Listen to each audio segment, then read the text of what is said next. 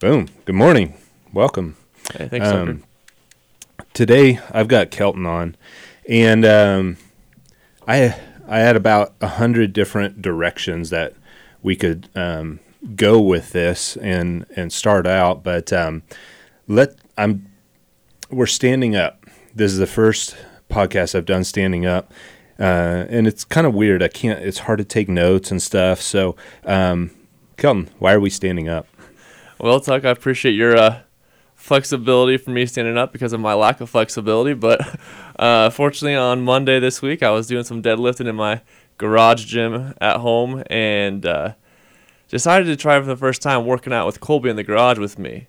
And lesson learned doing a heavy deadlift while you're monitoring a kid five feet from you doesn't go well for the low back if you got poor hamstrings. And so I uh, tweaked my back a little bit and I can stand and walk around, do what I want, but sitting right now is not the, the most friendly position for me. So I'm limiting that. And it's funny too because um, eventually I think it'd be cool to have maybe like a YouTube channel with this and people could see us. But um, you're kind of a monster. Uh, how tall are you? Uh, six three, six four, depending on who's measuring. Yeah, and this uh, this room isn't really built for for standing, but we're making it work. And uh, I'm six foot, six one on a on a good day, and uh, yeah, this is it's it works. It's working. So hopefully the the audio is coming through good, and and uh, we sound all right. But uh, all the levels look okay. Um, so let's let's jump into like let's say you're at a cocktail party and somebody's like, "Hey, uh, what do you do for a living?" I don't know don't know you very well. Uh, what's your deal? What do you do? All right, yeah. So, like I said, Tucker said I'm Kelton. Uh, full name Kelton Stackline. For those who don't know me, I uh, known Tucker and his family since we were young kids. Grew up going to the same schools with them. Uh, his younger sister Maddie and I were classmates from kindergarten on. And uh, so, what do I do? Who am I? I am first off, I am a husband and a father. Um, I've been married to my wife Jill for close to six years. Six years at the end of this month, and then we have a three, almost four year old son named Colby, Colby Robert. And so that is first and foremost who I am. Uh, for occupation, I work as a physical therapist. I do home health, primarily home health physical therapy. So I get to go and treat people in their homes who don't have access or the means or the mobility to go to an outpatient clinic. And um, I actually do that covering Hays and about six to seven surrounding counties so I get a lot of car time and uh, get to meet a lot of people in the surrounding areas. And also, just recently, as far as what do I do, I just started a, a new kind of fun hobby with my sister and my wife that we just launched this past week with a, a website and a blog called Abundance Untapped. And I started some blogging with that. And so that's been a, a new adventure we just started recently. That's very cool. Um, this is this is probably one of the reasons why I wanted to have Kelton on because uh, he's just an amazing individual. But uh, like he said earlier, he was in my sister's class growing up, and I was two years ahead of him, and so I kind of always viewed him as a as a little brother. Um, and now he's like I said earlier, he's a monster. He's a little taller than I am, and um, it's just fun to to kind of watch the progression of people uh, younger than you and and people that. Uh, you know, like I said, I kind of viewed you as a little brother, and now you're bigger than I am, and and um, I wanted to actually kind of throw it back to high school a little bit. Um, I have this funny story. I used to have this really nice catcher's mitt, and I think you stole it um, because I haven't seen it since high school. Have you seen my catcher's mitt? It was I, white. I do have two or three probably in my baseball bag still in the attic, but there's a. I can't say I didn't, but I, I don't know. If you remember the brand, I might have it. Yeah, I don't know. it's just funny because I I remember when I wasn't a catcher um, up until high school, and then I had an upperclassman kind of mentor me in in catching, and then here comes Kelton uh, along and he's like, um, I need to learn to catch too. And I'm like, okay. Um, I don't know really what I'm doing catching, but here's what this upperclassman kind of taught me. So I remember working with you on catching. And it's also kind of funny because catchers are very rarely like six foot tall. And here are two like pretty tall guys like trying to learn how to catch from each other's. I don't. No, yeah. That, do you remember that? Was, that? I do. You and uh, your other classmate Ricky Staples kind of took me under your wing and taught me how to how to live the role of a catcher. And you know, actually, the reason I and that was such a huge part of high school and even college for me a little bit. But when I was uh, so Tucker said I'm a monster. He's saying that humbly. I'm I am taller than him. If you look at his size wise, you know, I'm got about a bicep girth that's about 50% of his. So I'm not not quite a monster compared to Tucker and that big, but I, I do have some height on me. But when I was a freshman in high school, I was 5'4", 105 pounds. Um, pretty tall for my family. My it's a we're a family of late bloomers. My dad, when he was a freshman in high school, was 4'10 and 80 pounds, and he's 6'1 now. So I was I was the short kid. I think I was the second or third shortest kid in my class, and traditionally your catchers are the shorter kids, and I, I was kind of behind on keeping up with the guys on the basketball because of my height. I was playing football. I enjoyed all four years. I, I loved playing TMP football, but I uh, I got run over a lot being being my size. And so, okay, smaller guy. I like baseball. Catcher's a position. By the time I was a junior, I hit a growth spurt and I was over six foot tall. And now I was a tall, lanky guy um, playing catcher. But it was it was awesome to have Tucker and Ricky kind of under my wings because they were not only Tucker was a mentor in how to be a baseball catcher, but you know, his whole family was someone that we always looked to as a, a mentor type family and how they lived. And Tucker is a big brother to Maddie, like you talked about. I got a little sister named Cassidy. And so I also got to use Tucker as a role model, even though he probably didn't realize it, on how to be a big brother. And uh, so I've always always looked up to Tucker really probably in a quiet way that he didn't know about it, but always kind of looked up to him as like, hey, this is a this is a man I want to emulate, man I want to be like, and the fact that we both played the same position on the high school baseball team kind of even helped that even more.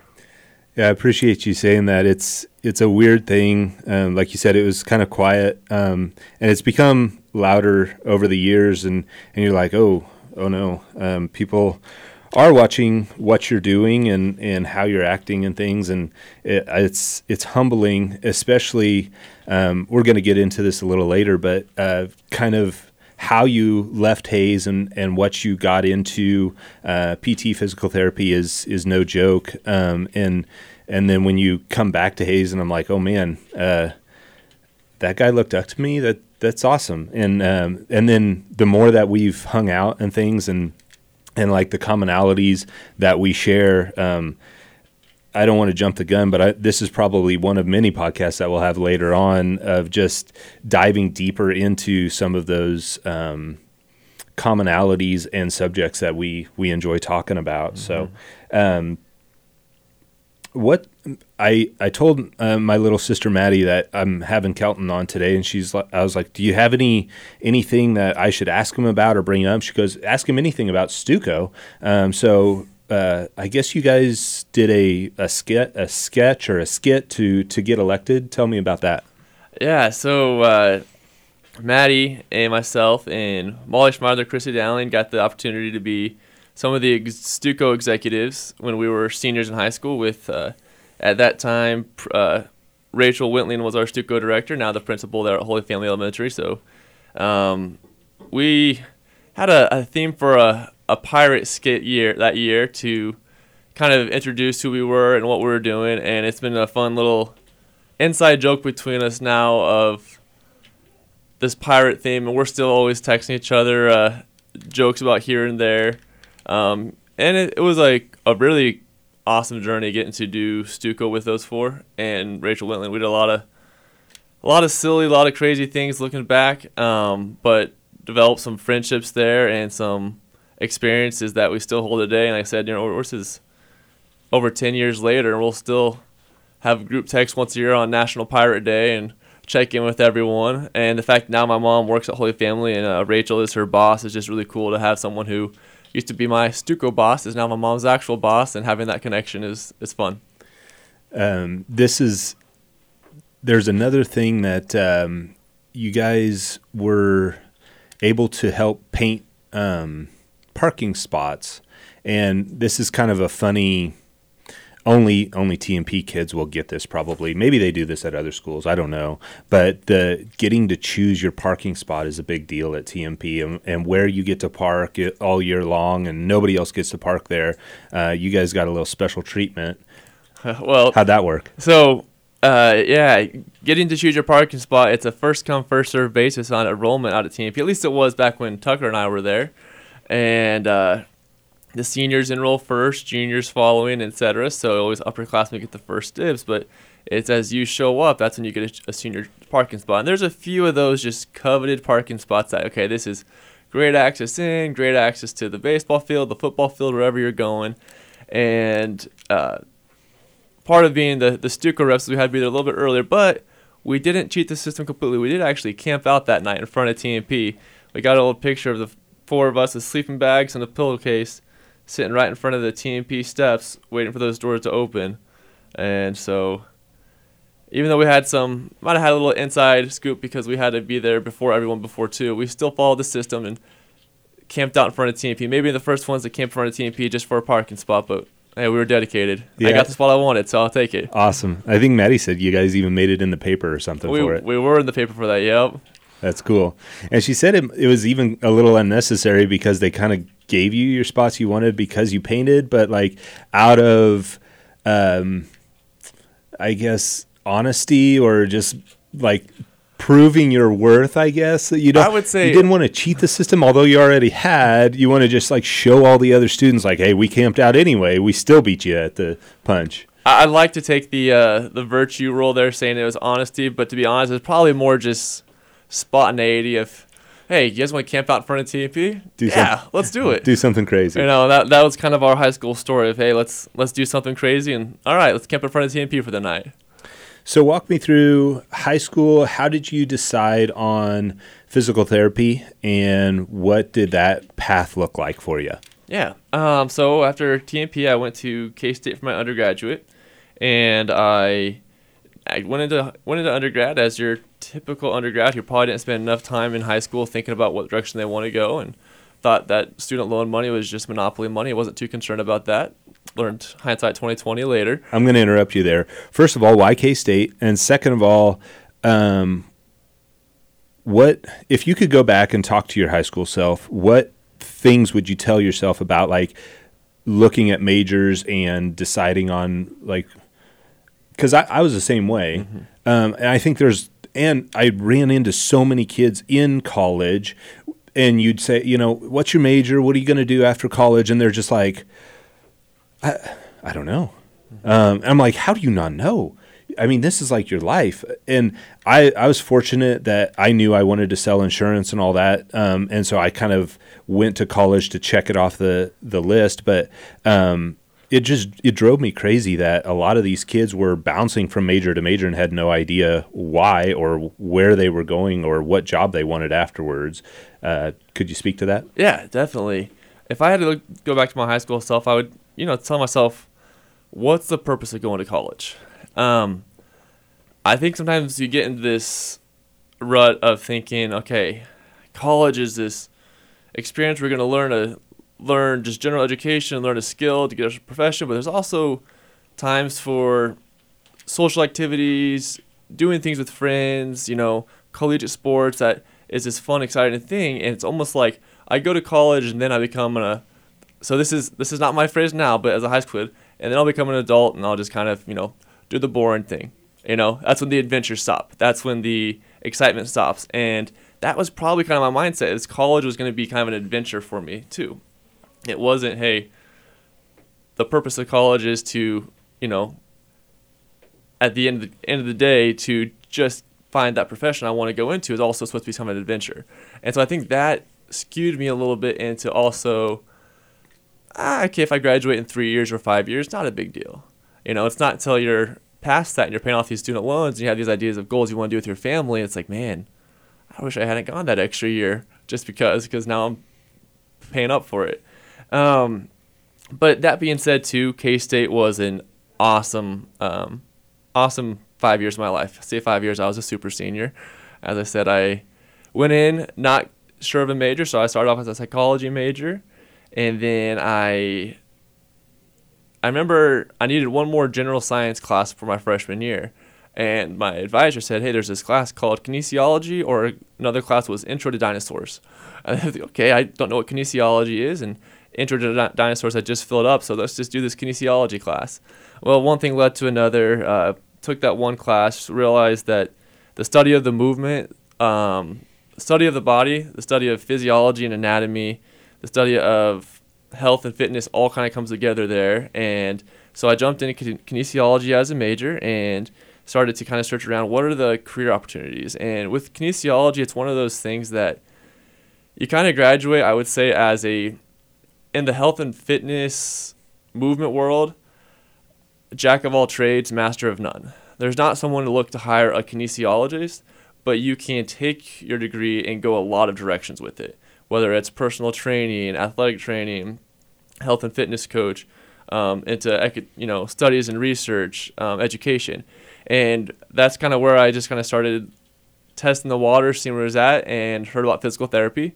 Started doing some shadowing, and the more I shadowed people, the more I realized, hey, what a cool profession.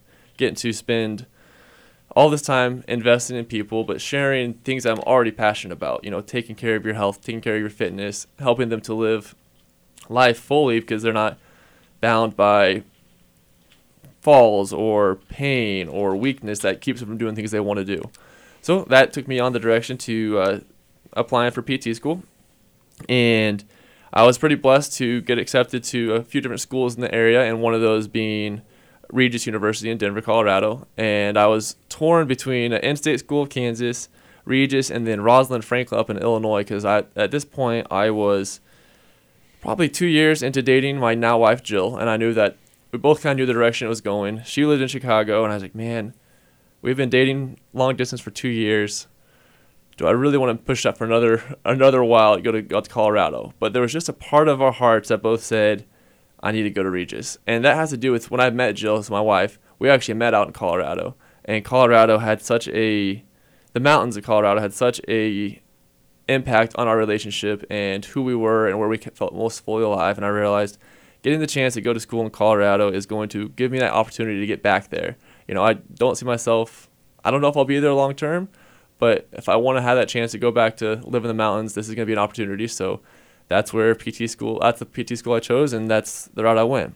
So now I got to interrupt and we got to see when and how you meet Jill.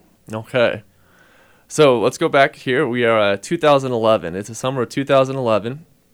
And. Okay, what year of school are you at this point? Would have been the summer after my junior year of college. Okay. Okay. So you're going into your senior, your first senior year of college, going into right? My first senior year of college. Yep. And you're still at K State. Yep. Okay. That's right. And I had uh, heard about this place called Camp Wojtyla. Wojtyla uh, is named after Karol Wojtyła, the name of our great Saint Saint John Paul II. And I heard about this at a focus conference I had gone to that Father Jarrett invited me to a couple years prior. And I was like, man, that camp, it's a, a Catholic adventure camp up in the Rockies where they take high school and middle school youth and they take them out rock climbing, they take them out whitewater rafting, they take them out backpacking, they take them um, all sorts of mountain adventures, but they don't just take them to a place where they do an adventure and then we come home in a Bible study. It's let's go rock climb and then immediately after a rock climb, let's debrief. What did that learn about your faith? How did learning to trust your belayer um, parallel with Peter having to trust Jesus when he's walking on water and getting to live our faith in the mountains um, through these adventures to bring our hearts alive, but being in the wilderness where Jesus escapes you so many times just to find God. So that's what this promo video is all about. I was like, that sounds awesome. So I knew I wanted to do that. I knew I wanted to be a part of that and have that experience in my life. So I uh, applied and got to be a summer camp counselor at Camp Wojtyla. And lo and behold, there's a another young blonde haired girl there named Jill, who is also a camp counselor. This is her third year there at Camp Wojtyla. I got to interrupt you again here, though, uh, and this may happen a lot, but uh, the ha- had you done the camp before you were a counselor, or did you just sign up to be a counselor? No, I had never done the camp. I hadn't heard of it. The, the last, the previous two summers, I had I had been working at a summer camp down in Arkansas called Camp War Eagle, which was a non-denominational Christian kids camp for some underprivileged youth in the area, and I I had a passion, I had a love for the summer camp experience. I I kind of realized how much I love the summer camp experience, but I had never been a big summer camp kid of growing up. I didn't even know about these things. We went to small ones, weekend ones, but I hadn't ever been to camp. It was kind of going out there on a limb. I hadn't had much hiking experience, hadn't had a camper, but I just I saw the video, my heart became alive, and I said I want to do that. That's awesome. I'm I'm very jealous actually. Um, I I've always had this, you know, this fire of of my Catholicism in me, but I I've never uh, done any of those camps or experiences like you growing up. Like we just we didn't leave Kansas much. You know, we didn't go out and do those things much. So yeah, that's something I I wish I would have done. Yeah, and I was I was blessed because, you know, I think as growing up we didn't even know about this, and you don't know what you don't know, and uh, I'm grateful that Father Jarrett took me on this Focus Conference trip back in 2008, where I saw a little promo video and kind of stirred that flame. And so, did you meet Father Jay in 2008? No, I probably knew Father Jarrett. I can remember him as a seminarian back going to, like I said, we didn't go to summer camps, but there was a junior CYO camp at Rock Springs I'd go to when I was a seventh and eighth grader, and that was like a weekend adventure, kind of like a four day thing. And I remember him back even then as being the silly, kind of cool young seminarian who'd play hacky sack with the guys, and we played battle hack and all that. And so I kind of got to know him then, and then actually through high school, I uh, um, was discerning what is my vocation, as I think all young Catholic men should be doing, and kind of go on a tangent here, but you know, I felt this call to the holiness, and sometimes I think we're pressured to when we feel this call to holiness. That means okay, maybe I should be a religious person not realizing that your call to holiness could be you're gonna be holy as a Catholic husband, as a father. Anyway, because of that, uh, I had actually gone on some like seminarian experience weekends with Father Jarrett and kind of talked to him as a vocations director, and that's kind of what kind of started some of our our friendships there as far as getting to know him on a little bit deeper level. And when he invited us to go to the Focus conference, I actually had no idea what Focus was. He had kind of pitched it as, "Hey, there's this Catholic conference. Um, in Florida. It's two hundred dollars round trip with the Salina Diocese, and I had been to NCOYC, so I thought it was just like an NCOYC trip, but it's like you know two hundred bucks to get out of Kansas winter, like yeah, let's do it. That sounds awesome. Let's go to some big you know uh, big conference. There. I had no idea that it was a, a nationwide ministry.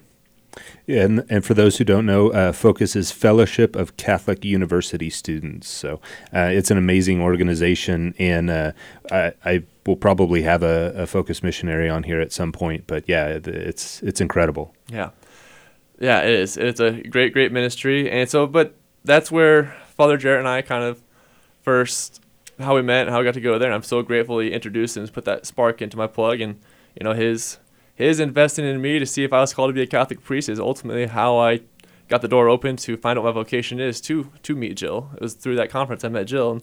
So then fast forward a couple years, uh, Jill and I are both camp counselors at Camp Wojtyla, and it's kind of funny because actually not funny, but part of focus is if you're ever a focus ministry uh, missionary, that first year they require you to go on a dating fast because they want you to be focused on your mission, on serving the college youth. Well, Camp Wojtyla is the same thing. There's a counselor group of about 30 counselor staff, and they ask us to be on a dating fast. So you don't have to break up with anybody if you come in they're already dating, but they don't want you to pursue a relationship while you're here because it's about the community. Well,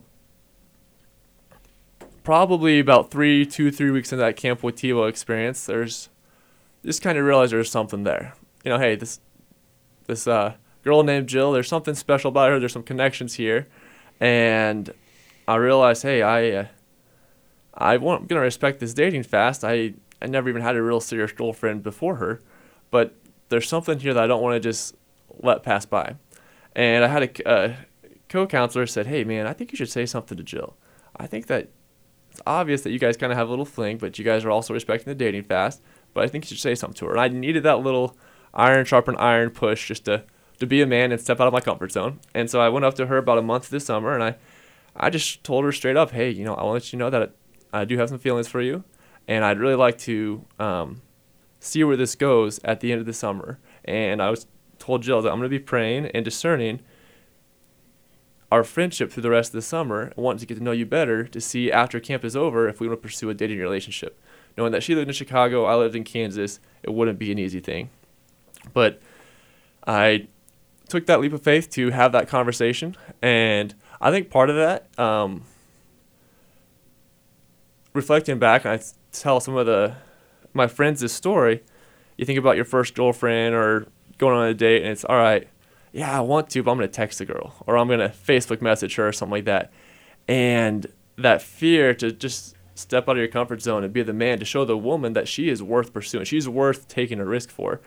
I think part of that, my ability to do that, happened to because I was living in the mountains like Camp Wojtyla, where every single day I was forced to be uncomfortable.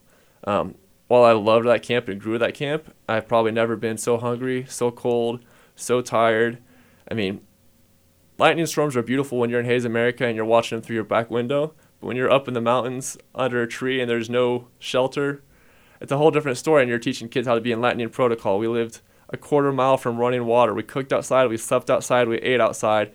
And something about being uncomfortable helped me to grow as I guess being uncomfortable in those situations, maybe being uncomfortable with, hey, I can say something uncomfortable to Jill. I can take that risk.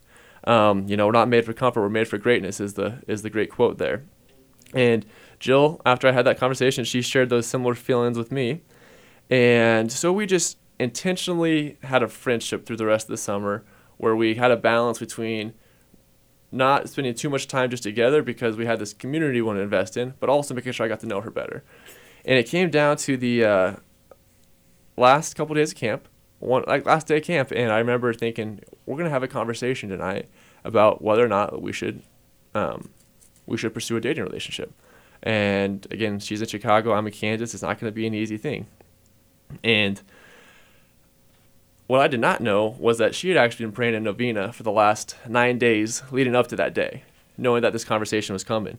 And she had been praying a novena to uh, Saint Therese Lisieux, which, if you're not familiar with the Saint Therese Lisieux novena, sometimes people will um, ask Saint Therese for her intercession for God to give them a sign in the form of a flower of you know God if you want me to do this like if you red flower means this or white flower means this and before I go into this story I, I want to say a little bit of reflection on novenas I think the beauty of them is not to become over superstitious with that sign but realizing that as you start praying that novena day in and day out, you kind of start realizing what are you what are you hoping to get? You know, I'm really hoping to see that red flower. I'm really hoping to see that white flower because it means this. And that right there is the is the intercession of the novena. That is God opening your heart and telling you this is what I want you to do. This is where I'm telling you to go because you know your passions, your desires are my passions, my desires I put in your heart. Um, so not to get too superstitious on the red and white rose, but a kind of a cool story on that she had been praying to uh, this novena for nine days, and she said, "You know, I'd like, if I'm supposed to date Kelton and pursue this uh, this uh, long distance relationship, show me a sign of a red flower. But if I'm not supposed to pursue Kelton, and you know, God, you have other plans for me, like show me a white flower." So it was the last day of camp, and our camp con- our director said, "Okay, guys, I want you guys each take four hours to yourself." Four hours and just go out in the mountains anywhere here on camp property and just be with God. Just have silent time, take a Bible, but just take this time to yourself.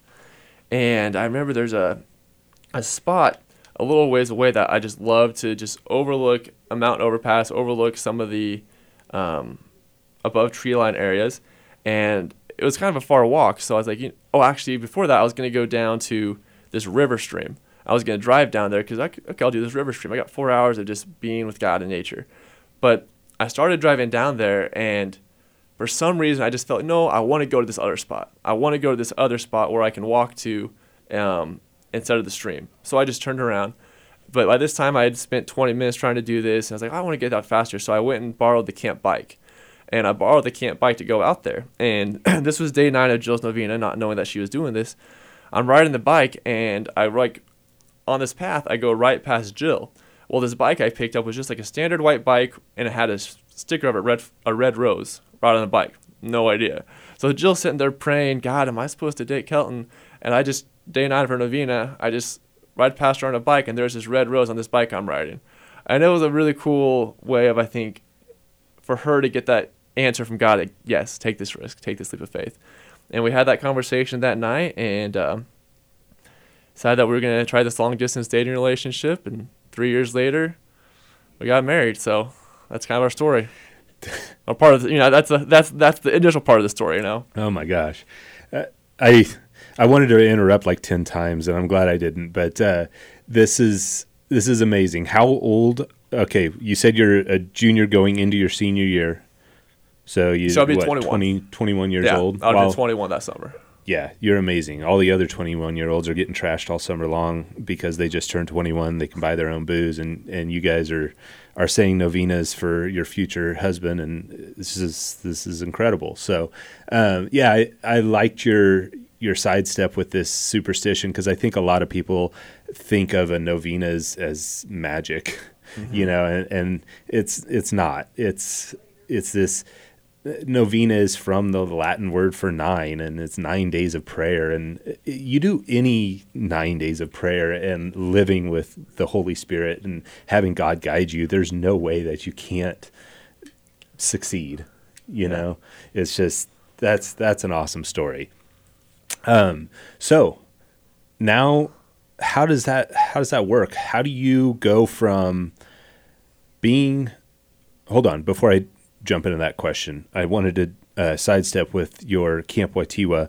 Um, from for anybody who doesn't know, um, I read a an, a biography of Pope John Paul the Great, and it was amazing. Um, I loved it, but he spent so much time with the youth out in nature, and I, that's got to be why they name that name the camp that. But it just in hearing your stories about um, what you guys did there, it just brought back so many memories from this book of uh, what he would do. And he would just go out with youth and they would ski and they would hike and they would camp and stuff like that. And just his guidance for them.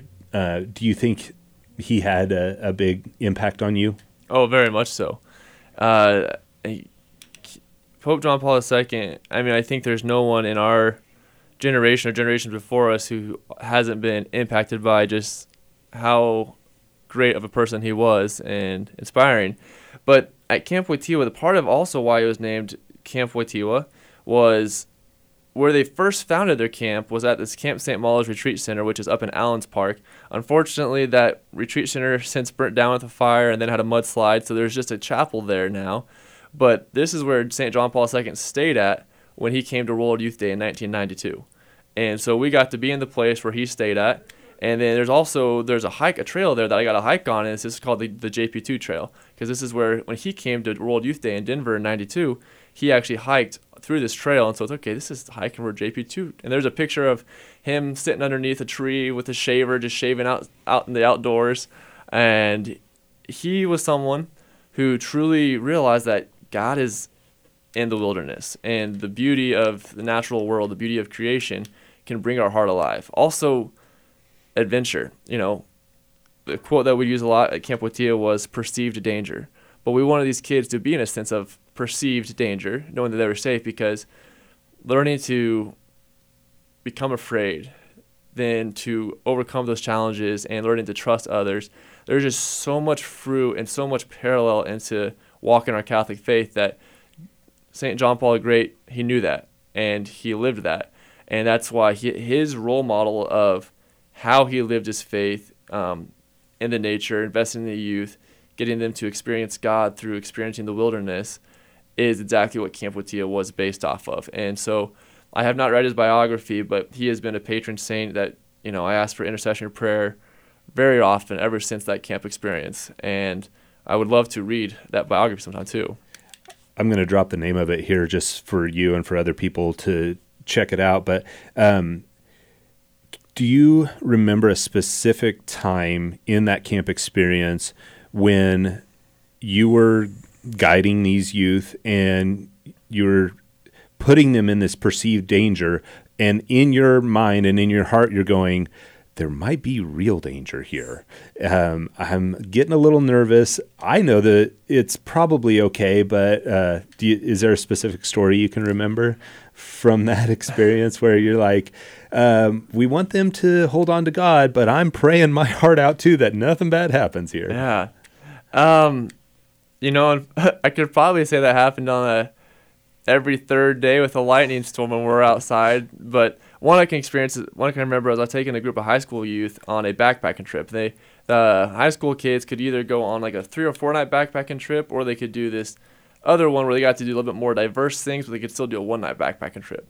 So it was me and a camp counselor, and we were leading eight uh, seven or eight kids on a backpacking trip up in Rocky Mountain National Park to this place called Ouzel Falls. Um, beautiful, beautiful hike. Anyone in Kansas who ever wants to go out there, Ouzel Falls in the Wild Basin Trail area is, to me, one of my favorite hikes for someone who has minimal experience hiking but wants a huge reward.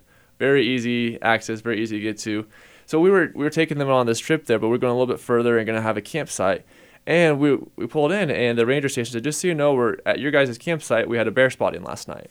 Like, oh, all right, good to know. So we went through training on wilderness first aid, wilderness danger precautions, and ultimately, wildlife there, bears are not a huge concern of mine, um, unless they're, unless you fear, unless you startle them because they got to cope with them. Usually, you can scare them off. Um, the moose are actually the most deadly animal in Colorado, believe it or not. People think they're so friendly, but they're more than that. But I had still eight kids whose kind of lives were between me and my other 21 year old counselor, you know, watching these high school kids. And we started to make dinner that night. And the one thing with bears that's going to attract them is food smells of deodorants, toothpaste, food, all that kind of stuff. So you got to really make sure that you don't have anything in your area. Well, we started making our meal, and fortunately, we just had eyes that were way too big for our stomachs. We started cooking, and we we just weighed way too much food for all these kids, and they couldn't finish it. That actually started to bring some fear. Like guys, like we can't not finish this food. Like there will be a bear here while we're sleeping. Um, and so it, it was kind of a fun thing, but I, I think that we could avoid the sin of gluttony because we were doing it out of the sake, sake, of, sake of safety. But then we got to this point we couldn't do anymore, so we had to take some kids and hey, let's go about 30 yards this way, and then we're digging up big holes to bury the rest of our food that we just couldn't finish. Um, but there was that real, you know, that realization, hey, if we don't handle this properly, there could be a bear here. And if they have a cub, you know, I don't, I don't want to have eight high school kids running around and they're looking at me, Mr. 21 year old, hey, save my life. And so that was a, a fun experience, but I'll always remember that of, you know, just the ranger say, oh, by the way, hey, there was a bear spot in your campsite last night. And all right, here we go. Very interesting. Um, do you remember what you had for supper? Would you overcook? It was probably usually if we had camp stoves with us, and a lot of times we would do um, either burritos or a pizza. Those uh-huh. are pretty, pretty, easy. So it's one of the two. But then we also made like a cinnamon roll thing at our camp. So this it's fun when you're out hiking. You get to experience different types of foods, and if you can make it, you want to make it because you're hey, I packed this in my backpack the whole time. Yeah. But then all of a sudden, hey, we we brought this food, let's cook it, and then all of a sudden it's cooked. It's like shoot, we can't finish it. we overdid it here. That's awesome. All right, so um, I don't want to lose the timeline here. So you um, you and Jill talk before you leave camp and you go your separate ways. You're headed to Colorado for PT school. She's headed back to Chicago, right? I, I was still going back to K State. I still had two more years to finish. Oh, okay. Yeah. Okay. So, but she's in Chicago? Yes. Okay, and you're K State. Yeah, so she was at this point. So, Jill, um, who don't know, she also works as a physical therapist, and she had just finished her undergrad and was getting ready to start her first year of PT school at University of Illinois in Chicago. And so she was going into her first year of PT school, and I was heading back to Manhattan, Kansas. That's and she's she's older than you. Yeah, but she's younger than me. Correct. Okay. Yeah. So to, she would be to put in perspective. A lot of times, you know, people think of you know your high school graduating class. Tucker's a class of 06. I'm a class of 08. She's been a class of 07. Okay, that makes sense. Okay, so she's where does she go to grad school? University of Illinois in Chicago. Okay. Yeah. All right. And so she's ahead of you a little bit. Um, and then you, so while she's finishing out her grad school, you head to uh, Colorado, right? Correct. Yeah. Her third year, that's when I started physical therapy school out there in Denver. Okay. So, um, how do you, how do you guys navigate that and manage your relationship? And- yeah. Well, uh, we're blessed to live in the era we do with technology. Um, I think most people will say technology is a blessing and a curse. There are many days where I wish that cell phones had never been created because then I wouldn't be tempted to text and be on it and be distracted by it. But, you know, it's a blessing because I think that we could have had a relationship that would have succeeded had we just lived off of letters and notes. But being able to Skype and see each other, and we called each other single every single day. We would end the night together, actually um, we would call each other and say a prayer together before we went to bed and uh, check how things were going. But my dad told a story of at our wedding. He's like, you know, so my dad grew up uh, in Ness City, Kansas, and kind of in a Brady Bunch family after losing his mom young, and then his dad remarried. Where all together, if all the kids had been alive, there would have been 14 kids, and you know, uh, farming community is not the most wealthy, and he would t- tell the story that, you know, as they got into high school, if they found a girl they wanted to go on a date, they would have to go to dad, go to my grandpa um, beforehand and say, hey, dad, I, I found this girl. I really like her. Can I borrow the family car this, this Friday? I want to take her to a movie. And uh, he would think about, you know, that, you know, ask about the girl and see who else had already asked to reserve that car. And he said, okay, yeah, you can. And then he's like, well, do you really like her or what do you think? And he's like, if you really like her, I'll give you a quarter. And so that was kind of like, you found this girl you really liked, Grandpa Henry would give, give you a quarter. So dad was telling the story. And so dad says, you know, now Kelton here's getting to that same age. And, you know, first time he comes up to me and says, dad, I found this girl. I, I really think she's something special. I really think she's special. Um, I was to ask if you could kind of help me out because I really want to invest in her. Uh, could you buy me a plane ticket to Chicago?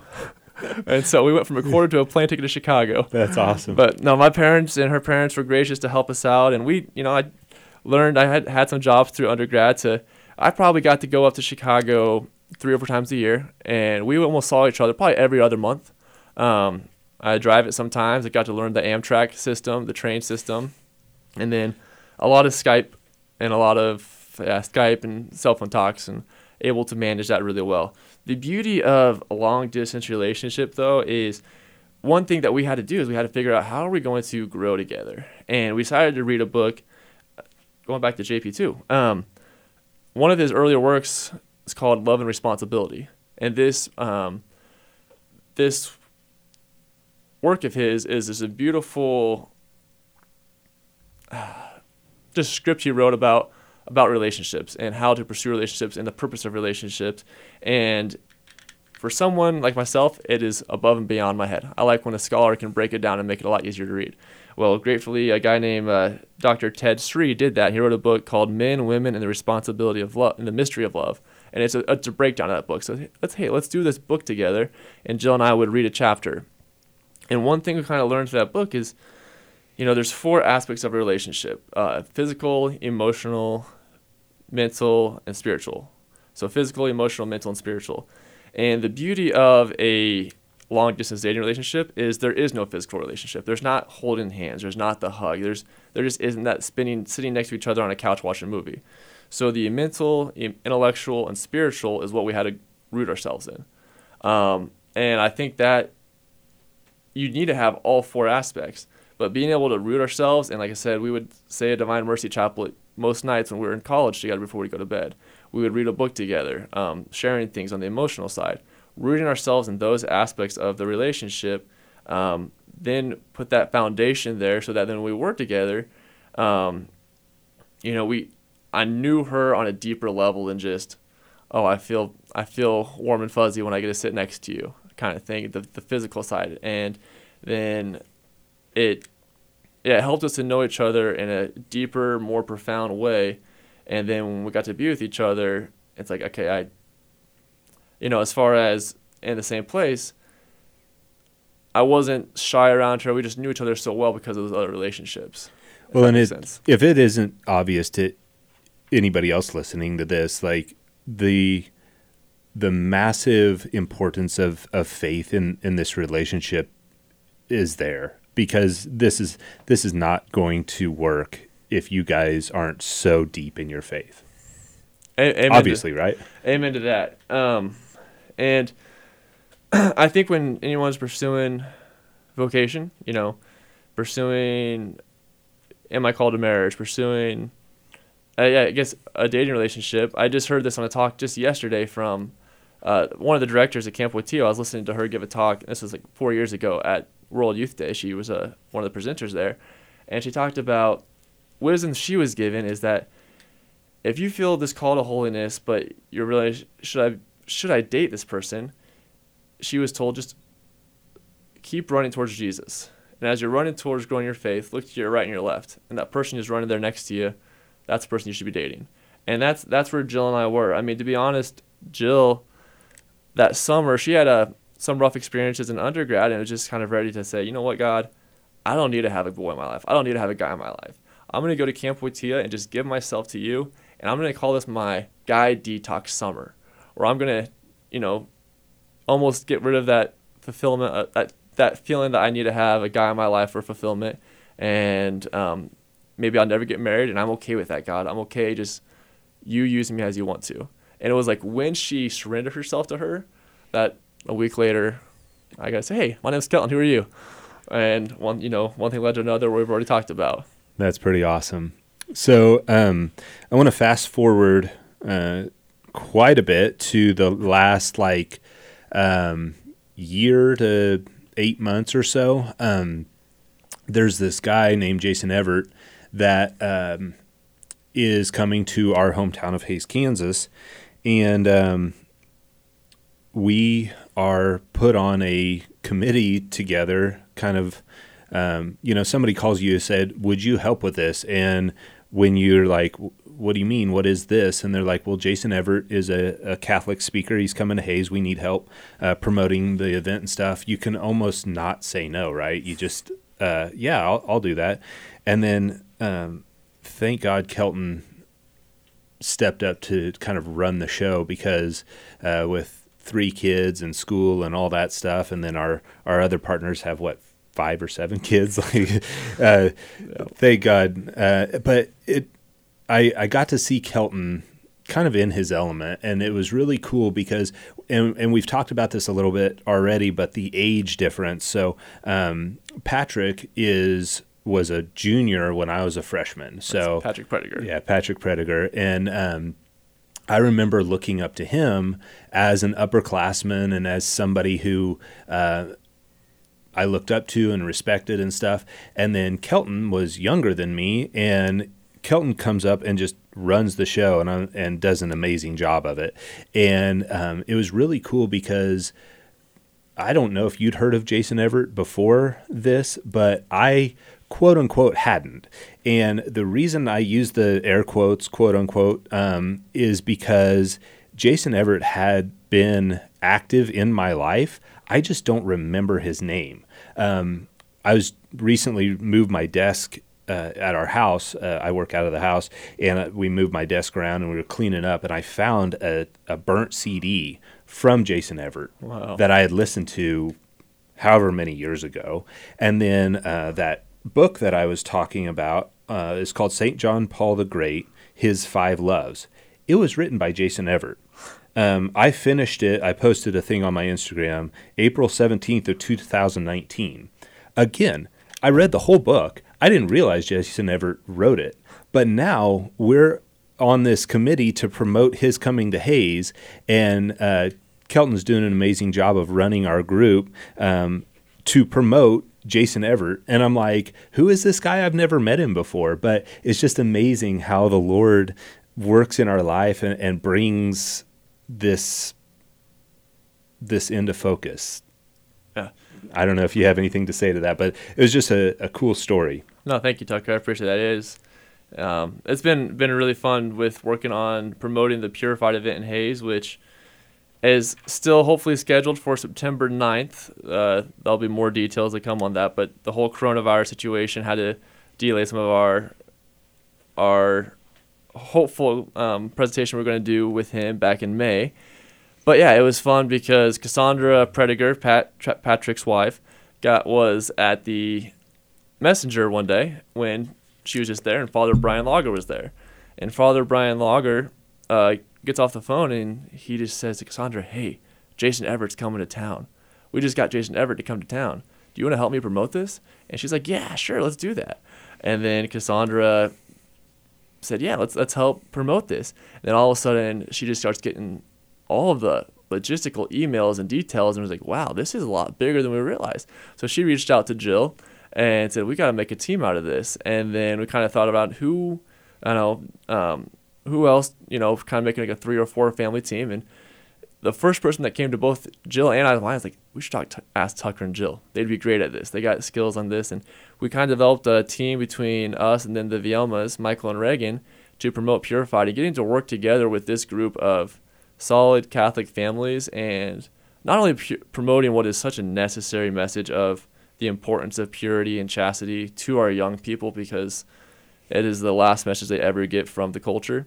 Um, getting to work with other families and seeing how they interact at our group meetings with their parenting styles, their spouse communications. It was a, it's been an awesome journey, and uh, one of the blessings of the coronavirus delay is it's got to extend that journey, and we're still working on it. Yeah, this uh, I as much as I like the the mental exercise of doing something uncomfortable, I really like my comfort zone. And getting on committees like this and doing stuff, it it it's out of my comfort zone. I don't like it. But once I did it, once we had those meetings, I I appreciated it. But then when coronavirus like took them away, I was like, this sucks. I I miss meeting with my friends and saying prayers and planning things and collecting money and you know just all the things that we had to do and it was like well I guess we're still doing it uh, it's just delayed so we get to do more of it so that was kind of cool but I got to I realized after telling that whole Jason Evert story kind of um, where I was going with that one of the things that they encouraged us to do was to um, get into a, a, devotion of some sort.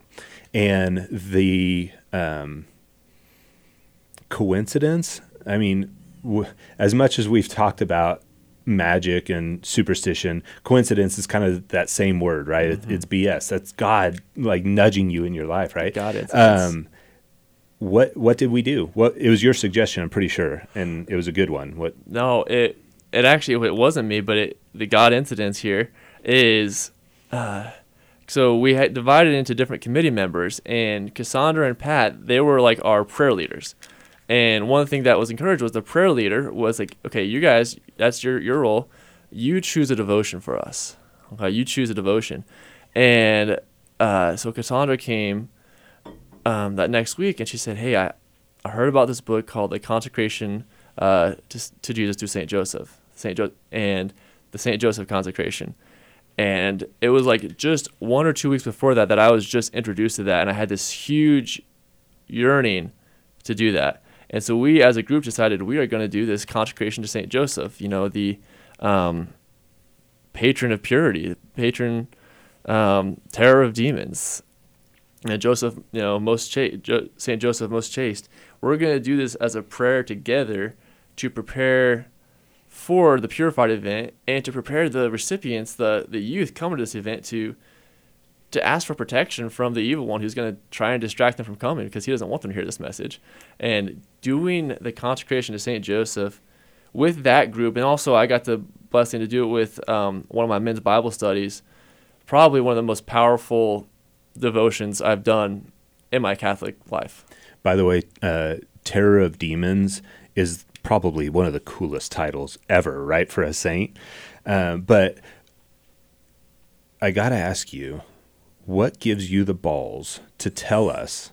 Because you did this. I don't know if you even remember doing this, but um, we're like, we got our books, we got ready, we're going to start it on this date, and you're like, hey, if you're not gonna, if you're not going to devote yourself to Saint Joseph, then just don't do it.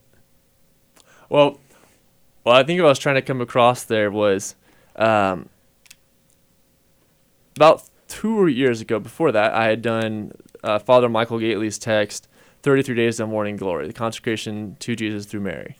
And I, with that group, um, while we're all very devout Catholics, I knew people were at different walks in their faith life. And I think the text is beautiful, but making the consecration at the end comes with a sense of a promise to yourself that you're going to live a life where you are making these promises of, you know, giving your your total self to Mary and Saint Joseph to to Jesus through them. And I just wanted to come across that hey, like if you read this text, you don't have to make this consecration if you're not ready to do it. But don't just don't just say it and make the prayer because everyone else is.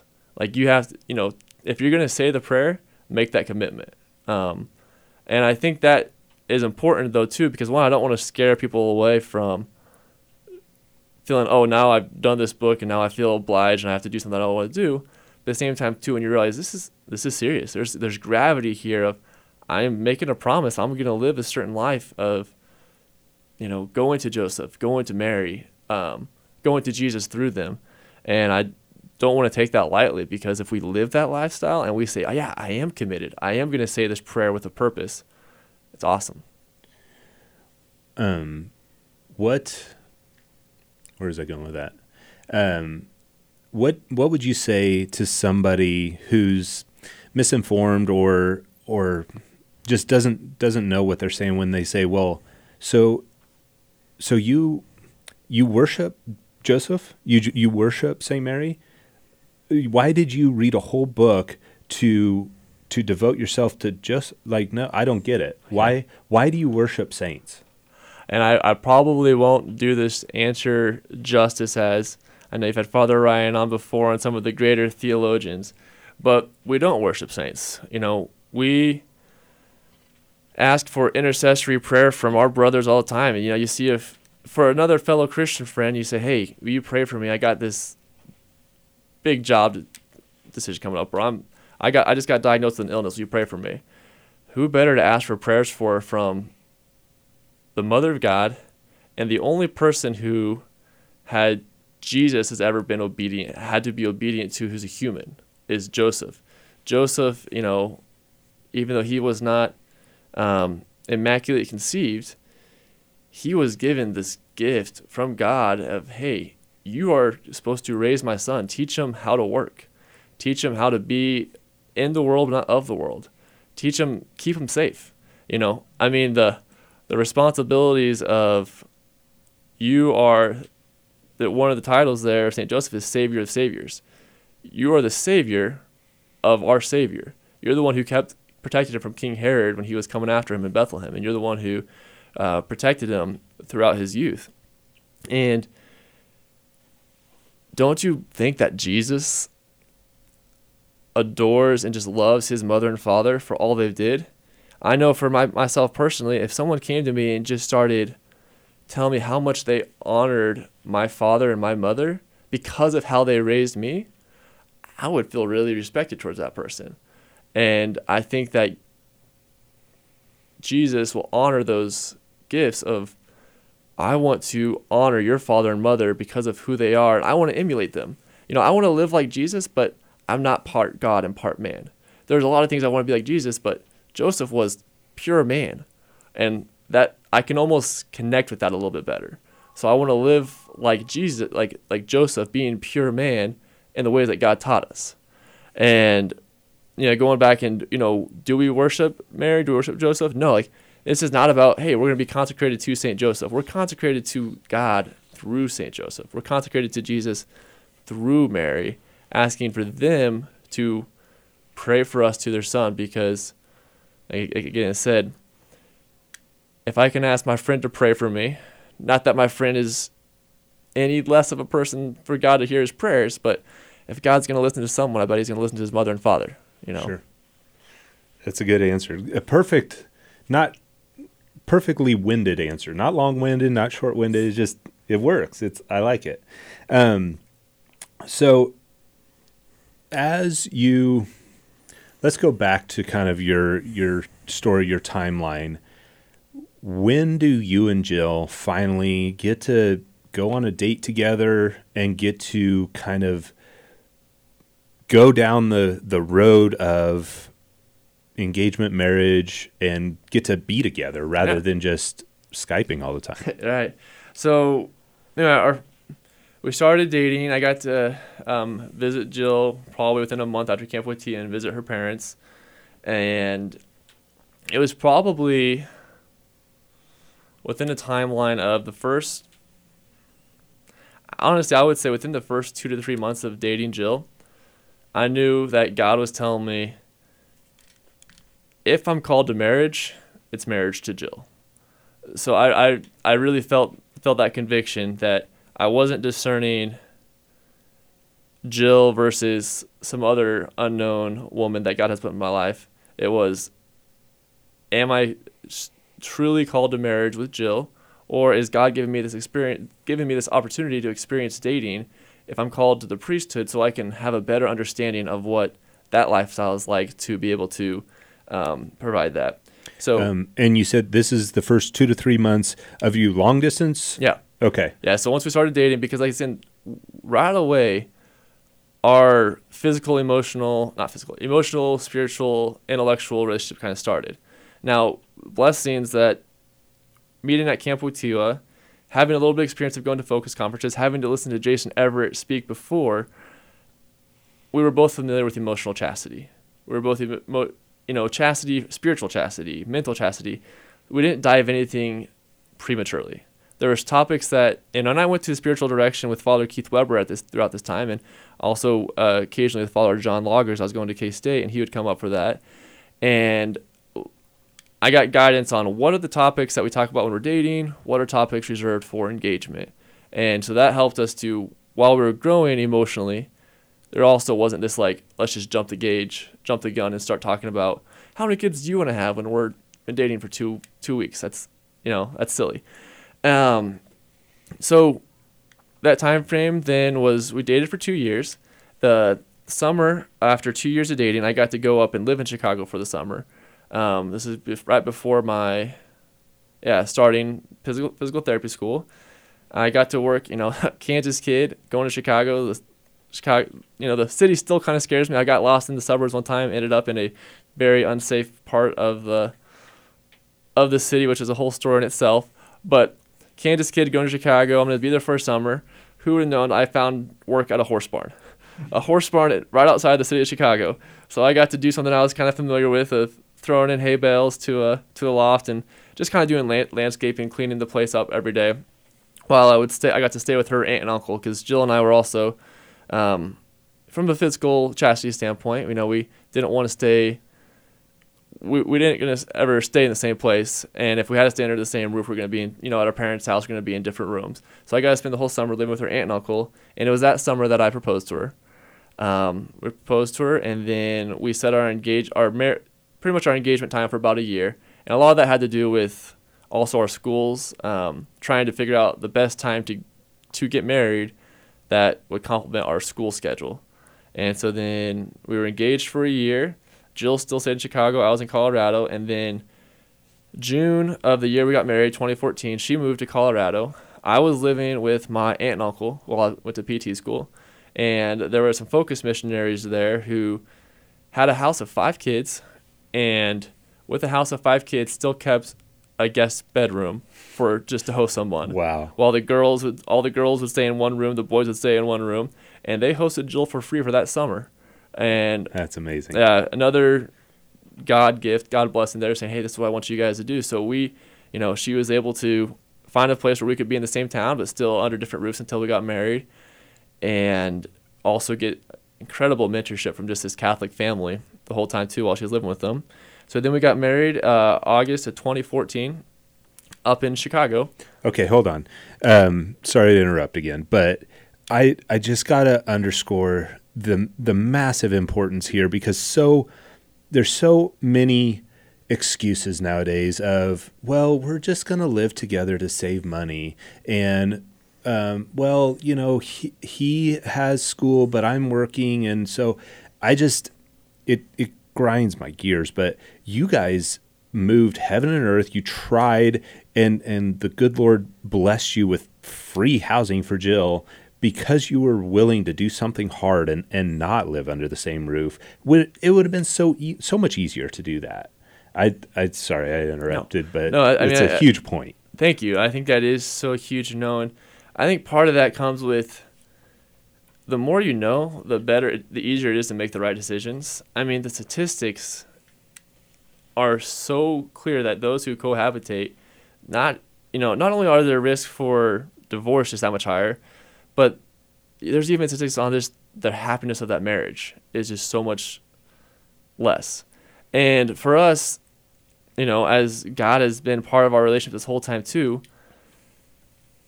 What is marriage if I've been living with Jill for the last three months or last year? Yeah, it's this awesome sacrament, but nothing in my life has changed. And by making it like the marriage day was like, okay, now everything has changed. It just made that sacrament so much more fuller for us.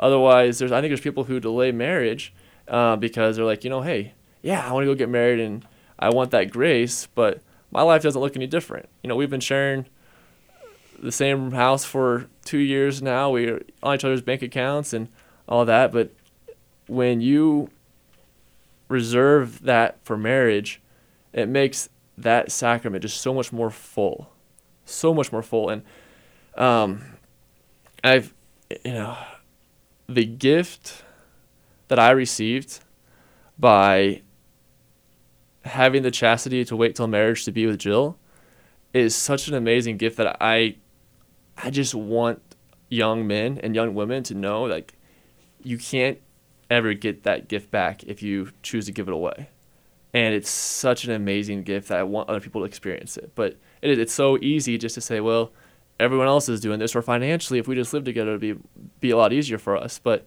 God will provide. I mean, it's not always going to be the easiest path. You have to make some hard decisions, but if you commit to that, um, doors will be opened to make that lifestyle happen for you. So when Jill was uh, pregnant with Colby, did you guys find out what you were having beforehand? No, we did not. Why Uh, am I not surprised? Yeah, we uh, well, uh, we can take this conversation where we want to, or save it for a later day. Um, so I got married in tw 2014, and then in the summer of throughout that time, we were open to life. I mean, obviously, and we had done natural family planning training, but we weren't specifically trying to conceive that first year of marriage, just because like I was a year into PT school. Um, by the time we both graduate PT school, we're going to be two hundred thousand dollars in student loan debt, and I was like, "Eh, maybe it'd be good to have a job at least before we start, you know, tr- uh, trying. But with natural family planning, you're always open to life, and we also have this desire to grow and have a big family. That's always been placed in our hearts is this this yearning to to invest in children. Um, summer 2015, Jill gets pregnant, and we are ecstatic. Um, the one of the biggest joys I just can ever remember feeling, and in a very sad situation, but very realistic for so many people here in this listening, these listeners, and in our area that doesn't get talked about a lot. We lost that baby to a miscarriage. Um, that child we named Micah Francis, and that misca- miscarriage was has been such a part of our family dynamic. Um, do you want to talk go into that a little bit? Absolutely. Okay. Um, you may not know, but we had a miscarriage too. So I, I wanted, I and I knew you guys did too. But I didn't want to directly ask about it. So Yeah. it's been awesome that it's just organically came up.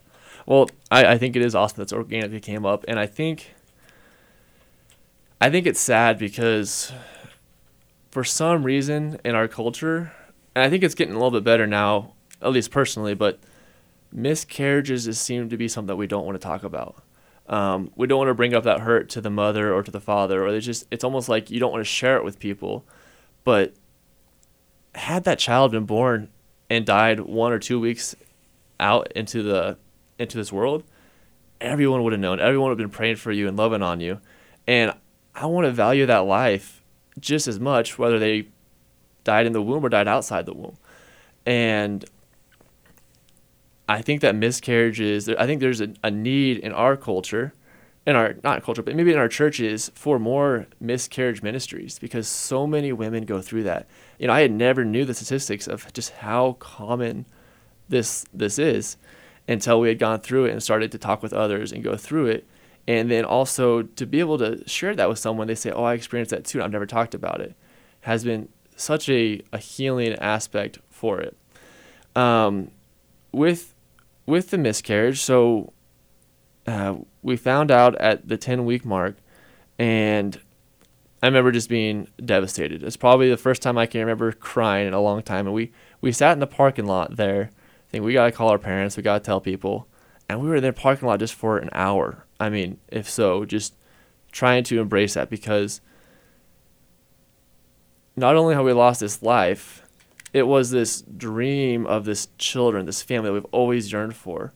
That it's like, man, like all this hurt because this is we've always wanted this family, and now the first child we were given is called up to heaven much sooner than we had hoped for. I think there's there's so many misconceptions. There's so I mean, and this this goes with our belief that that aborting children is murder. Um, so that if you have a miscarriage, then you didn't lose a life, but we did, no. and and it goes with that same belief that, um, and and the other misconception is that it doesn't affect the husband. But if you if you rewind a, a few minutes, I said we had a had a, a miscarriage too. So it's, I mean, like you said, we just we cried. Yeah. And and it it affects us as much. You know, um, our we didn't even like we found out we were pregnant and found out we had a miscarriage within like days of each other. So we didn't even have the the time to like relish in the the pregnancy and the the opportunity. We're like, oh my gosh, we're pregnant. Oh my gosh, we're not. It was like a roller coaster. So yeah. uh, it and everybody's story is different. I, mean, every and that's that's so true. It's we because guys and w- girls we're gonna process things differently, but it's it's a, a huge grieving wound for for both, and I think another thing just on the topic real fast is just to really help women and men understand that miscarriages are so common and frequent and you didn't do anything wrong you know that it's so easy to play the blame game. And i i see this from talking with other friends more in the woman of playing the blame game.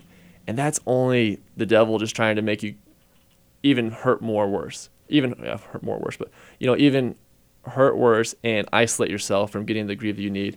But with with our our miscarriage so once we got home um we had to figure figuring what do we do? How does this how does this work and the first thing I wanted to do is I wanted to name that baby.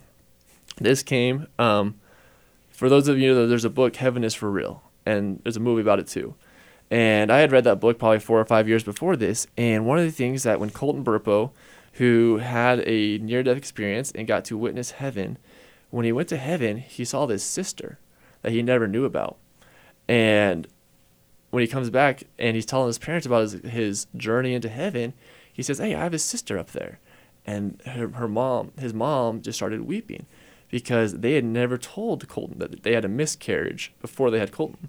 But his sister, he met his sister while he was in heaven, and so in, in the book, Colton's like six or eight or something. I can't remember because I read it too, yeah. but I can't remember. He's he's under ten. I'm I'm sure. Yeah, yeah. Uh, he's a young kid when he's when he's sharing the story, and knowing that it's and it's such a authentic story that I, I do believe it.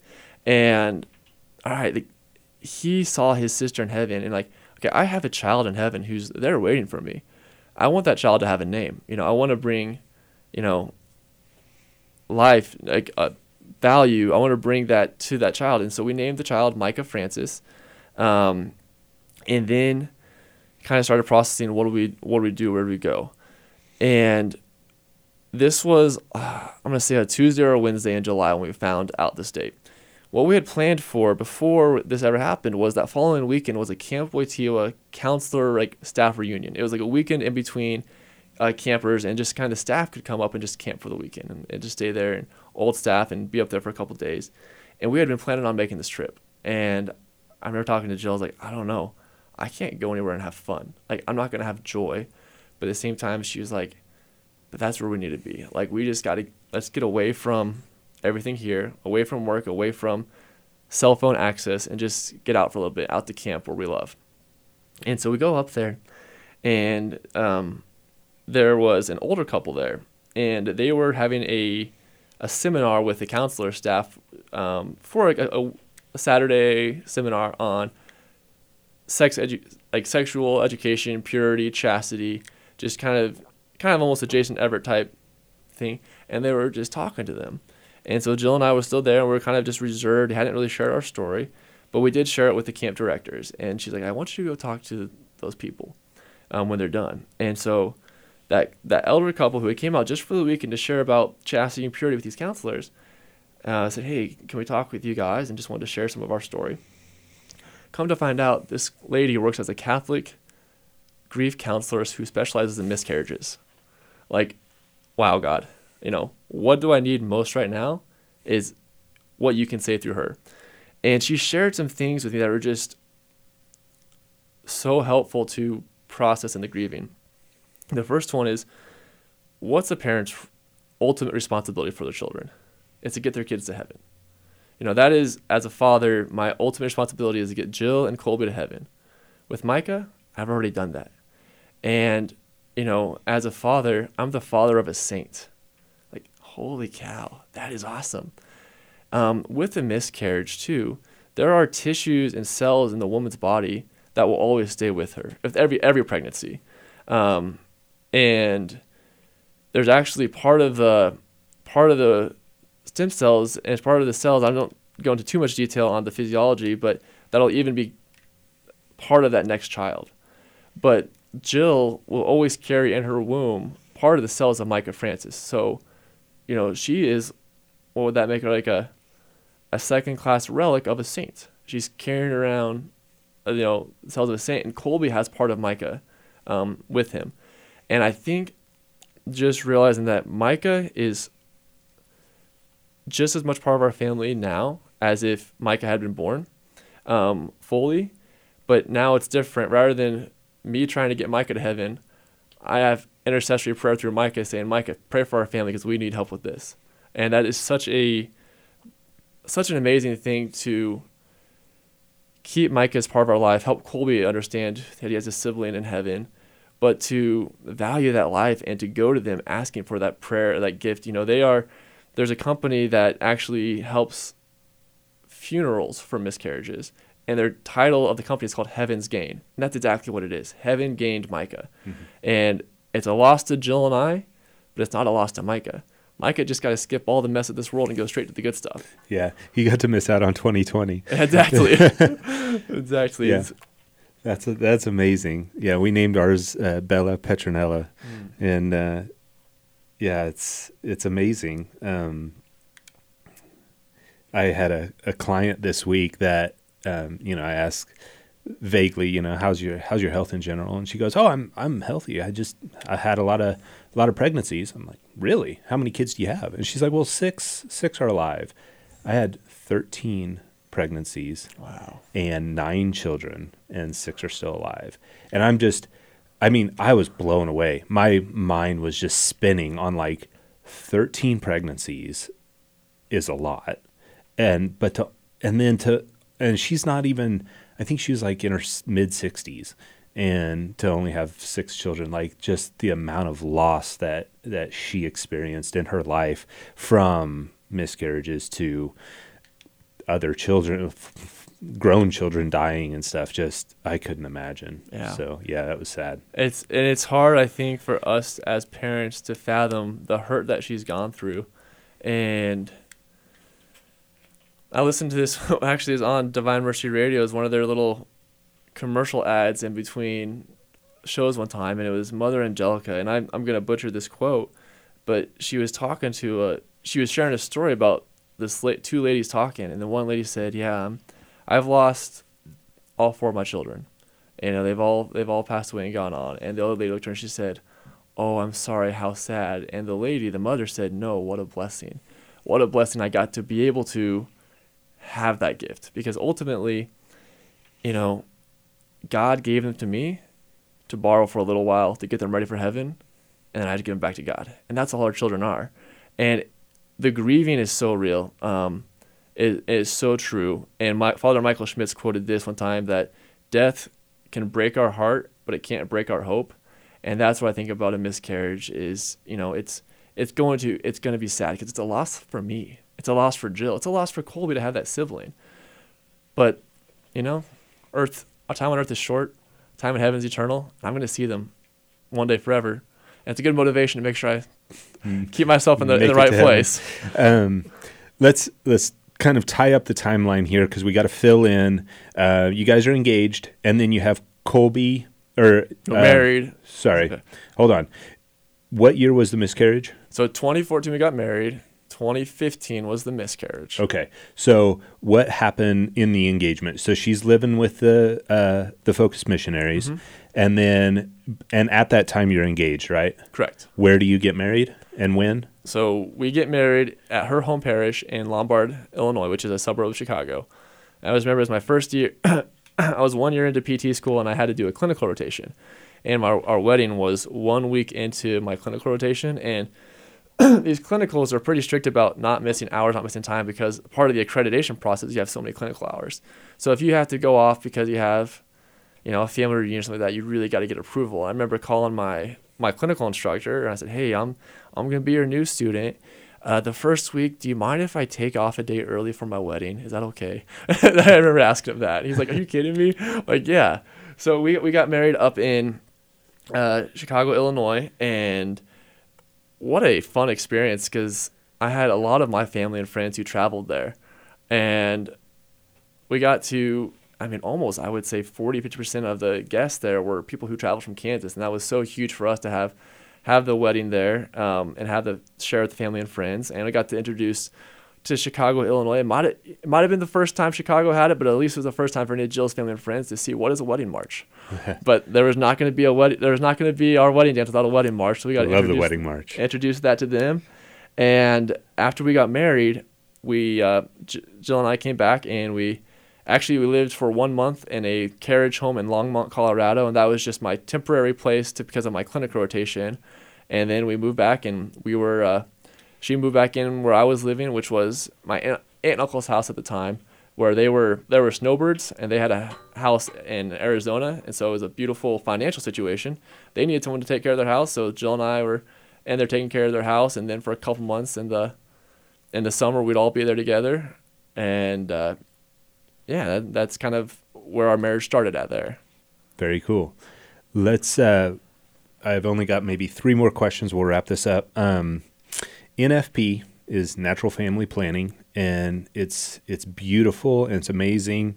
And I'm I'm a little ashamed to admit that uh, Jill and I didn't practice that in the beginning of our marriage, but um, diving into it and, and being more the more we learn about it, the more we practice it, the more of a blessing it's become. Um, what's your experience with NFP? And before I let you answer that, um, how has fasting, um, like you talked about, I mean, the first time you met your wife Jill, um, you're fasting from from dating. Um, I know you and I talk on a regular basis about fasting from food, um, and fasting isn't just starving yourself of something. It's a it's a higher meaning or a higher goal of the reason why you're starving yourself. You're starving yourself from sex, from um, food, from alcohol, from whatever it is. But you're you're fasting. Um, how does that play in with your NFP as well? Well, I, I, yes, starve not starve. Fasting is not a life of deprivation. It, to me, it is going to bring about more abundance than it is going to be deprivation. Um, from a science scientific look at it and just taking the faith out of things, there's a term hormesis, and hormesis is causing our body a small stressor that's going to make it stronger and more resilient. Take that now into the fasting aspect for our faith life by causing myself that stress of not getting what I want when I want it, I'll become more resilient to saying no to those temptations that aren't going to bring me life, aren't going to bring me a prolonged gratification. Um, the more you learn to say no to that, I want this now, the easier it is to say no to those decisions that can ruin you or just keep you from living that full, full fullness of life. Like I said, our marriage night, the fullness of that and getting to experience that is something that I just yearn for young men and young women to experience. Um, but had I not had learned self discipline beforehand, we might never got to that abundant, uh, that abundant experience that I can always reflect back on. Like this is beautiful, um, and so I do think it's a really important thing that it doesn't have to. Yet you know, every person has their own. Fasting doesn't have to be so scary or so extreme. You know, it can be I'm just going to fast from coffee for one day. start somewhere. I'm going to fast from checking my Facebook three times a day to checking it once today. You start somewhere, but learning to say no to yourself, to say yes to bigger, greater things.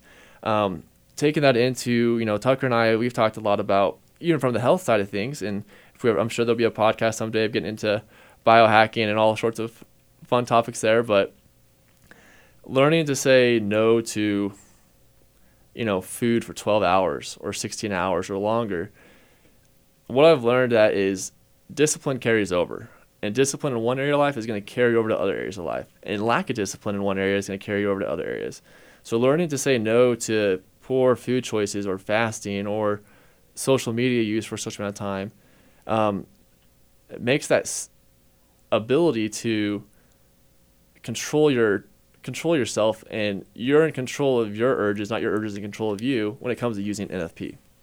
Um, so NFP, natural family planning, again, it starts on that foundation of having discipline and having respect. But the beauty of it too is the co- the communication. I think that you know, as you and Jill, you might you know, and it could get confusing here. We both we're both married to a Jill, but with Tucker and Jill saying how they've kind of dove into NFP recently, when you're talking about the charting and you're talking about, hey, it's a green day, it's a white day, it's you know different different terms we use in the natural family planning, you're talking about where are we at in life with your spouse. You're having those important conversations. Are we are we wanting to try and conceive a child? Where are we at right now? And you're having those conversations weekly daily, monthly at least. And that is such an important thing that is a fruit of NFP is how it brings the spouses together on discussing, thinking, making sure you're on the same page with everything there. And then when it, you know if you do discern that hey, it's not the right time of life for us to be conceiving a child for one issue or another, um, you know with NFP you're always open to life. Um, you're always open to open to life, but having that foundation of discipline of knowing, hey, you know what, I'm saying no to those urges, and we, there's a reason that we don't want to, we're trying not to conceive right now, and so we're gonna say no to, you know, the sexual act, the sexual union on these days, but you can say no without feeling such that burden of I can't control myself because you've learned how to say no beforehand with smaller things. Yeah, and and like you said earlier, how uh, technology is a blessing and a curse. You know, this is one of those blessing times where there's, you know, uh, thermometers and apps and things to help you, you and your spouse, to kind of be on the same page rather than, you know, she wrote it in the book and that book's at home and I can't remember which day it is and all that mm-hmm. stuff. So it, I definitely appreciate that that aspect of technology as Yeah. well. Definitely. I got two more questions here before we wrap, wrap this up. Um, one of them is a story you told uh, one time that you asked, I think it was Father Fred, about tattoos. And he basically said, Look it up. What did you find when you looked it up? So, I've this was back in high school. I'll be honest. I I might flip this one around to ask you first, and I'll, and I'll share a little bit of what I've come to know. But I don't believe that there is a definitive answer on tattoos. I'll, go back to just a little bit of a little plug in for Father Fred, one of the best educators Tucker and ever I, Tucker and I both uh, were blessed to have, in a sense that he taught us how to learn. He taught he was he made us do the research, even though he knew the answer off of his head. But if I didn't have to go and question my own things on the faith, that would be um, much less fruitful for my own learning. And what I I'd like to hear what your your input too on this because I don't think I know fully, but from what I understand is I don't think there's a definitive statement that you can't have tattoos, but I have heard a little bit of there's some caution with tattoos of just changing your body um, from what God created to be, and let, let, let, me, let me I like to hear uh, actually your input too. Me and a man who's a devout Catholic man who is my mentor. I mean, honestly, I look up to you in so many ways. Who has awesome religious tattoos? What what have you learned about tattoos in the Catholic world? Yeah, uh, so I appreciate that. I appreciate the opportunity, but um, yeah, like uh, like you said, I I have tattoos. I have plans for more of them. Um, there's one actually. I I don't know if I've ever told this, so um, you might be hearing it first. But um, to go along with our our uh, consecration to Saint Joseph, there's a, a, tattoo that I've had planned. I've I've wanted to do, and my tattoo artist says like, no, I won't do that. I'm not good at that, or whatever his reasoning is. On I have one scheduled, a, a different tattoo scheduled here at the end of September. I might hit him up for it again and see kind of a deeper meaning for his reasoning. But I wanted uh, the sign for Saint Joseph is a, a white lily. I've always wanted that on my wedding finger because I want Joseph's blessing on my wedding, uh, on my marriage. Cool. I want him to help me be a, a better husband and father.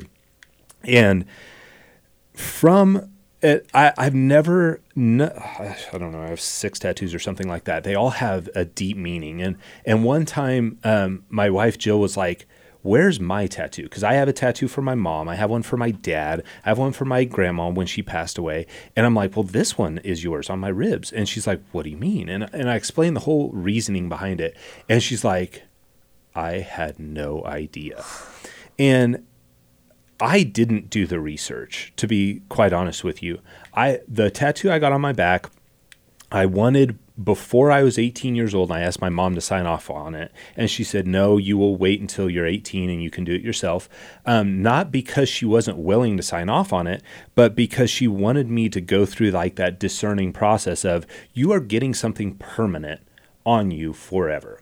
And my first one is in the middle of my back, and it had and it's in Latin. I took Latin in high school, and Latin is the the um, language of the church, pretty much. And so it's uh, the four um, virtues that I think are important honesty, humility, integrity, and honor. Um, and I think uh, I do have a regret on that tattoo. There's only one regret that I have on that one is where I put it. It's on my back. I can't see it. If I want to see it, I get to read it in reverse in a mirror. And so yes, there is discerning process. The the um, one I have on my left calf actually came from a homily from Father Fred, um, and so I have reasonings behind all of mine, and the majority of them are uh, Catholic based or faith based, and so I've never seen a downside to it. Um, although I do respect the the view of God would have put a tattoo on your skin if He wanted you that way. Uh, and you, but uh, I don't know.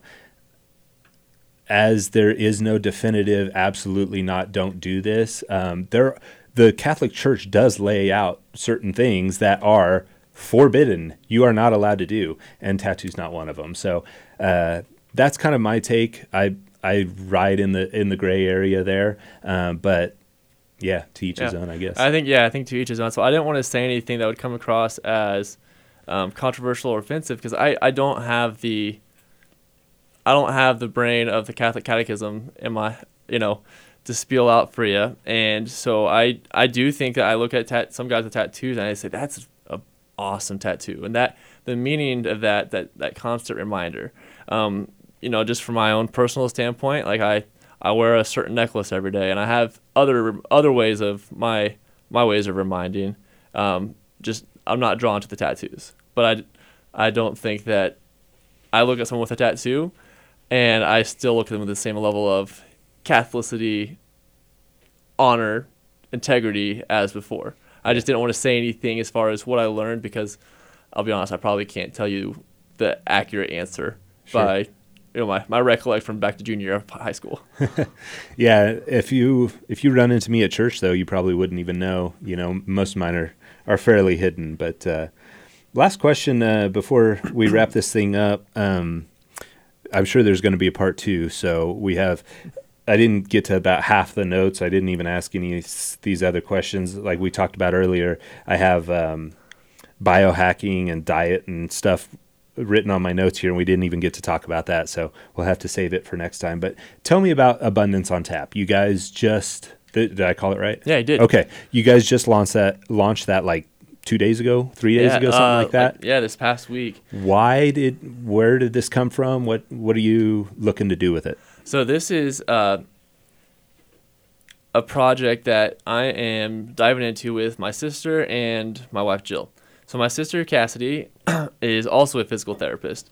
So Jill, I myself, all three of us are physical therapists, and we're also passionate Catholics. We also have a love for adventure and a love for the mountains. And one thing that we wanted to do together is, hey, we have these gifts. We've have we've been blessed to get this kind of knowledge on certain things. How can we do this as something together? How can we journey as a family together? You know, we'd thrown out ideas in the past of, you know, starting a PT clinic, but that wasn't what really brought me alive. You know, the the business side of things wasn't it. And at the same time, too, a website or a blog is what this is. It allows us to share what we've learned. You know, I want to I want to give I want people to know things that I've learned because you know, I've been blessed to receive them and someone else should, you know, it's just sharing that knowledge with somebody else. And it's like how do you how's the best way to um, give back to just those who want to listen messages I've been given to me that have been really fruitful, really blessing. It's like, let's blog. Let's start a family website. you know, my wife is super talented with physical therapy. She is an incredible clinician on helping people to get out of pain, restore mobility, how to do daily little things. And so she's take, kind of taken that aspect. Um, myself is a big part of Abundance Untapped is going to be a combination of faith, fitness, health, adventure, and finances. And the idea, the abundance comes from John 10:10. 10, 10, I have come they may have life and have it to the fullest.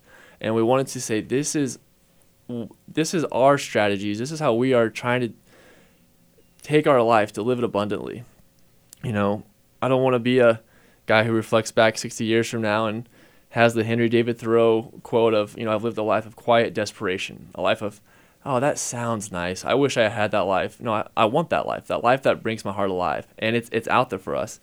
And for us and my family, um, getting out in the wilderness is a big part of that. Another part, though, is what are those barriers that keep you from being able to live that life? Like realistic barriers, you know? And part of that can be finances. Like some people with our finances, if we're never taught how to be prudent with our finances and how to be a saver and to um, make wise decisions with our money, we're going to be trapped in a hamster wheel that will constantly keep us giving our time for money.